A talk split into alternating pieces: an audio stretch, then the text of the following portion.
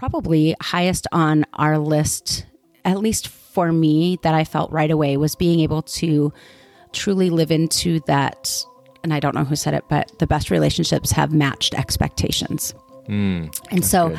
I felt like going into this, I truly understood uh, what they needed from me and how they were willing to work with me.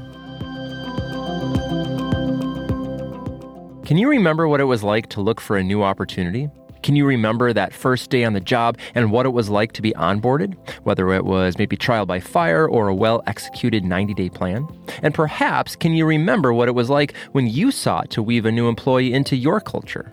Like many organizations, 2020 was a marker of change in Leadership Vision's history.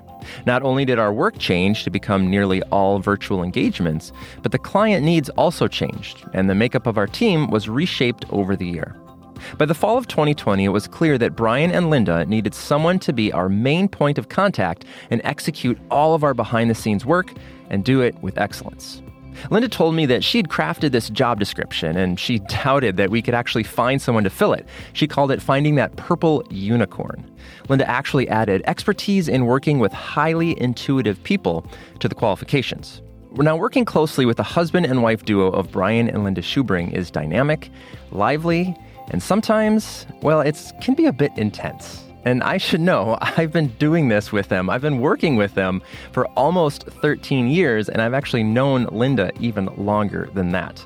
And I can say that as a company that we have grown in so many ways over all of these years. We have processes and great documentation, and this new person, whoever it was going to be, would need to be standing on the shoulders of those who had come before and helped shape leadership vision over the last two decades and someone that could grow with us into this new season. Well, the great news is that we found someone. We found that purple unicorn, and she's not purple and she doesn't have a horn growing out of her head, uh, but she is so much more than that. And she is Amy Rollinger, our wonderfully new colleague, who you got to hear from briefly at the beginning of the podcast, and you'll get to hear more from in just a little bit. She was a cultural fit, a values fit, and exactly what we needed in this season.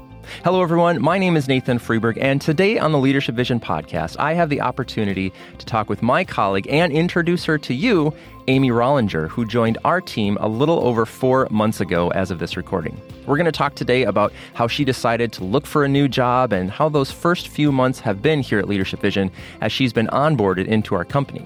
I think this is going to be a really helpful conversation for everyone listening, whether you are someone looking to make your own sort of job shift or career change, or maybe you're a manager type of a person who wants to know how do you onboard someone? How do you bring someone into your company in perhaps a new way? You're listening to the Leadership Vision podcast, sharing our expertise in the discovery, practice, and implementation of a strengths based approach to people, teams, and culture. For more resources about developing your strengths, the strengths of your team, or the strengths of your entire organization, click the link in the show notes or visit us on the web at leadershipvisionconsulting.com.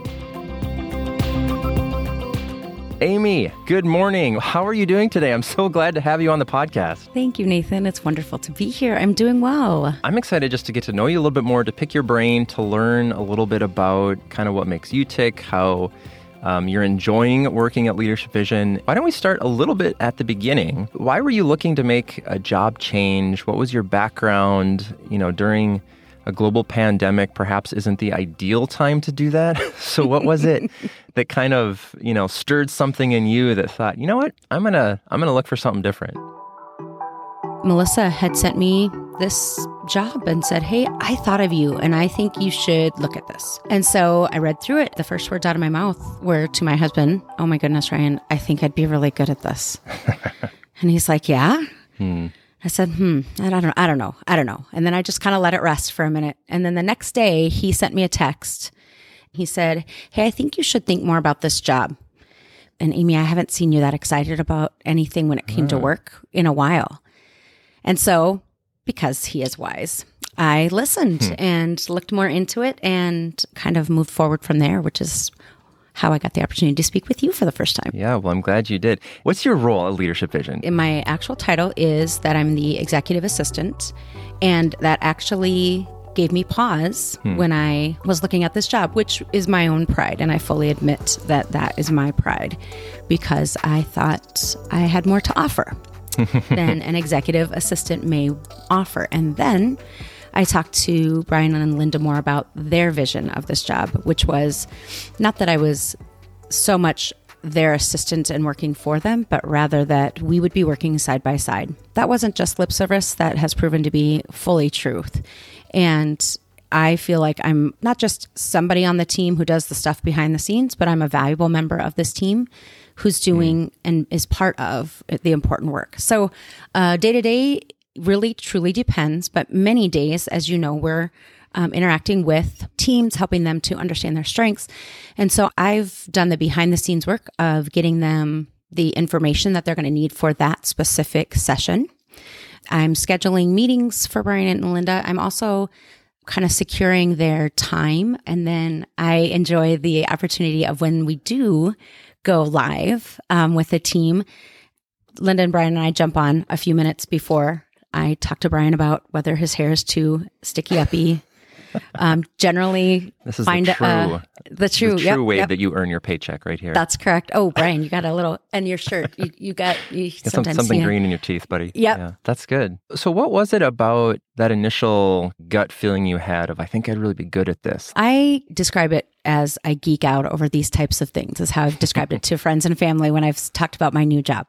Uh, I love the description of strengths. I enjoy hmm. so much learning more about why people do the things that they do. And more importantly to me, how can I understand them? How can I better serve them? I think of in my own marriage, in my working relationships. How can I understand who they are so that when we're communicating, when they need something, I can do or ask in the way that will get us both where we need to be in the long run. And I fully admit that I do this much better at work than I do at home. But yes, I, I think that Don't was the all? part that was most exciting to me is just the Hmm. organization because I feel like I do that pretty well. Um, as I mentioned, we've got three kids. My husband's a principal at the high school and he was a Hmm. coach for 15 years. So there's been a lot of herding cats, I guess is maybe the term um, Cats- around here. Yeah. easier, but yeah.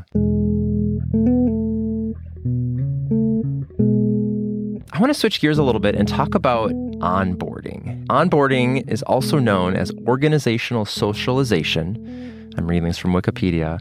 It's management jargon that basically just refers to the mechanisms through which new employees acquire the necessary knowledge, skills, and behaviors in order to become effective organizational members and insiders. That's a lot, but I think that a lot of organizations struggle with this because you most positions you have a need, right? So we had a need, we needed someone to do what you're doing. You got to get you in, get you trained up as quickly as possible so that you can, you know, take over the billing and and take over sending and creating materials and you know, take over this, that, and the other thing. Mhm. And some of that is just technical knowledge and skills that, you know, presumably you brought from other positions. But then like what you're just talking about of is understanding Brian and Linda and that that cultural piece I think is so difficult. And an organization can spend, you know, not in our case, but sometimes thousands of dollars training this employee on all these technical things and then realize this is a bad cultural fit. Mm-hmm. Like this person is, you know, really inappropriate, or this person is really boring, or this person is, you know, whatever it is. So I wonder if you can just talk a little bit about that process for you at Leadership Vision. I don't know that we do it radically different, um, but I think we do it different enough that it's important to talk about that and bring some light to that because it, it may be helpful to another manager or people leader out there who is like, yeah, I'm, I'm onboarding people, especially in this virtual era of Zoom. Yeah, you know, that's something that I thought that Brian and Linda and then the previous individuals who did parts of the job that I'm doing, as you mentioned, this became a new job, but obviously it was done in part by several different people in the last few years. And so I was fortunate enough that those individuals were very organized and kept great notes and were kind enough to make sure that there was a document that I could follow. So when the word dashboard came up, which I didn't know what a dashboard was. Pull up your, pull up your glossary. Yeah. Yep, yep. So I could go in and go, okay, this is what they mean, and this is exactly step by step how to create it. Brian and Linda had also been so kind as to create a my first um, 90 days or or whatever um, you would want to call it, but a first 90 days document. And so my first week by week, here's here's what you should be focusing on this week. Please do look into this this week, speak to this person about these things to get a little more training. And I was fortunate enough to be able to get some training from previous individuals. I think that's hugely important is to be able to walk through when possible. And it's just not always possible. And so when it wasn't to be to have those documents to go, okay, here's my reference guide. Um, so I thought they did a really good job of that. The other thing that they did very well, and you mentioned it already, was we are in a virtual world. We're onboarding people via Zoom. Those adaptations they made on Zoom. So we met regularly, not like ran, not randomly, regularly. Right. And Every so, Monday, right? Was it Yep. Mondays? Every Monday we have I have a meeting with Brian in the morning and then Brian and mm-hmm. Linda and I in the afternoon.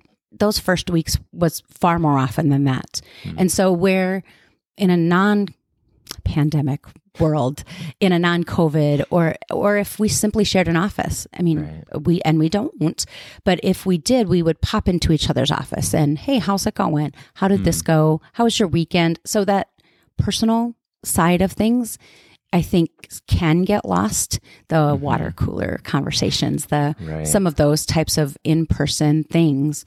Um, but Brian and Linda were very intentional about calling, hey, let's let's do a Zoom this afternoon and we're just gonna work on this. So we literally were on a Zoom.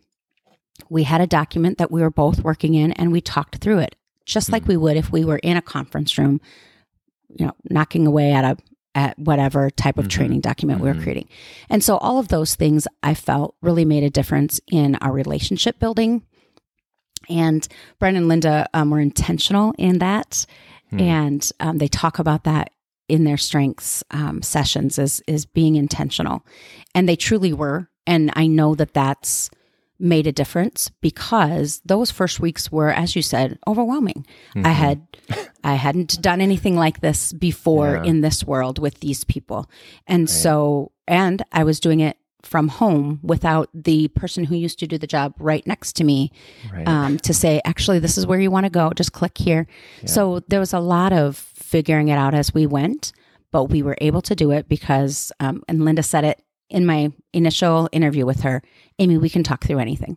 yeah. And she meant it. Yeah. And so, really, they're living the strengths that they talk to people about in sessions, and that Yeah. makes a difference. But Hmm. in doing so, they've onboarded me in a, a really healthy, a really comfortable way so that I feel like I can succeed rather than feeling just overwhelmed and, you know, all by myself in snowy South Dakota. Yeah, exactly. I want to drill down a little bit more into that because I think that there's something uh, really important here. How do you think Brian and Linda did that? And when I say did that, what I mean is it it seems like from, you know, third party if you will, like you're you're asking good questions, you're challenging things that need perhaps need to be challenged.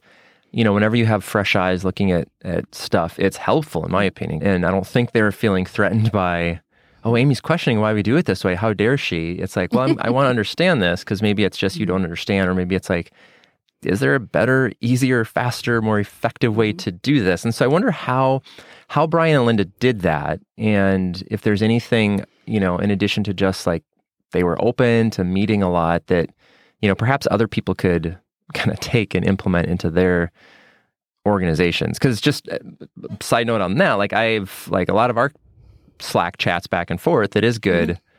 Like, okay, she's asking me this question, and I'll either either have to be like, huh, yeah, that is a good question. I don't know why why it is this way, or like, oh no, that has to be this way because of this reason, whatever it is. So I'm curious how that, you know, how did they create that type of environment? What have you noticed um, that might be helpful for other people to to take away from that? Um, I think that what Brian and Linda have done is, first of all, understood their own strengths and then seen mine. And so, probably, um, if you're ta- if I'm talking to somebody who's onboarding um, a new employee, I would encourage them to understand that individual and what they need, and then help that under- individual understand them. And so that mutual, again, mutual understanding, mutual appreciation, probably highest on our list, at least for me, that I felt right away was being able to truly live into that and I don't know who said it, but the best relationships have matched expectations. Mm, And so good. I felt like going into this, I truly understood uh, what they needed from me and how they were willing to work with me. They made that evident in Hmm. their. They have the strengths. Um, they both have connectedness and strategic as strengths, Hmm. and they use it very differently. But they're both live into those strengths. They were certain to connect with me as an individual.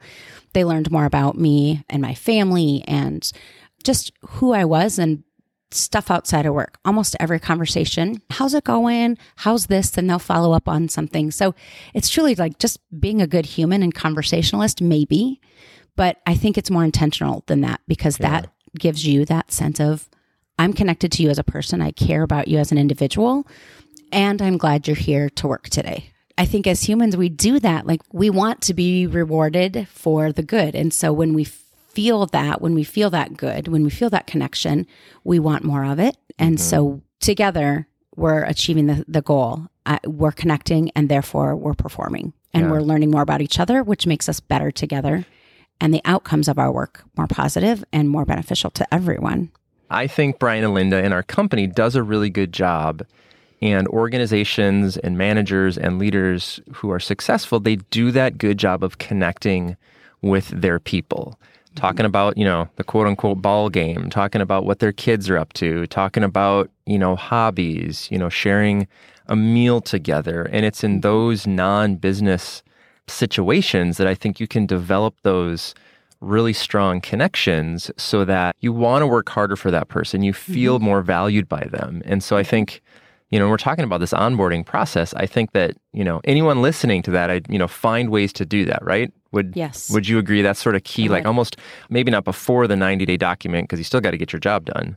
Amy, as we wrap up here today, I'm wondering if you might share one piece of advice that you have for our listeners um, about either, you know, if they're seeking to start a new job, like what things to look for, or if there's someone in a new role, what is something to do to kind of help make it make it the best it can be? So, more than anything, knowing yourself will make a big difference in either of those, whether I'm finding something new or I've just started something new and I'm still adapting. Because when we know who we are and what we bring to the table, we will better be able to understand how we can serve others. And serving others, I think, happens whether we're in a leadership role and we're serving our teams, or we're in um, an administrative or supportive role and we're supporting individuals laterally and across the board. Because when we understand what we bring and our strengths, we can better understand how to serve. And in that, we automatically, I believe, or more often, more more quickly give ourselves and others grace as we choose, as we learn. And when I say learn, I mean make mistakes and and get better. So I think that that grace and that time come more freely to ourselves and to others when we know ourselves, who we are, what we bring, and what we have to offer, and why it's good, why it why it will be helpful and important and impact others. Amy, thank you so much for your time. I really appreciated chatting with you. Thanks for having me, Nathan. This was really fun. And thank you, listeners, for listening to the Leadership Vision podcast, sharing our expertise in the discovery, practice, and implementation of a strengths based approach to people, teams, and culture. For more resources about developing your strengths, the strengths of your team, or the strengths of your entire organization, click the link in the show notes or visit us on the web at leadershipvisionconsulting.com. And if you found value in this podcast episode or any of our other podcasts or other resources online, we would love it if you would leave us a review on iTunes, Spotify, wherever you get your podcasts, or even on YouTube. It really helps share what we're doing with other people and promote what we're doing to a broader audience. I'm Nathan Freeberg, I'm Amy Rollinger. and on behalf of our entire team, thanks, Thanks for for listening. listening.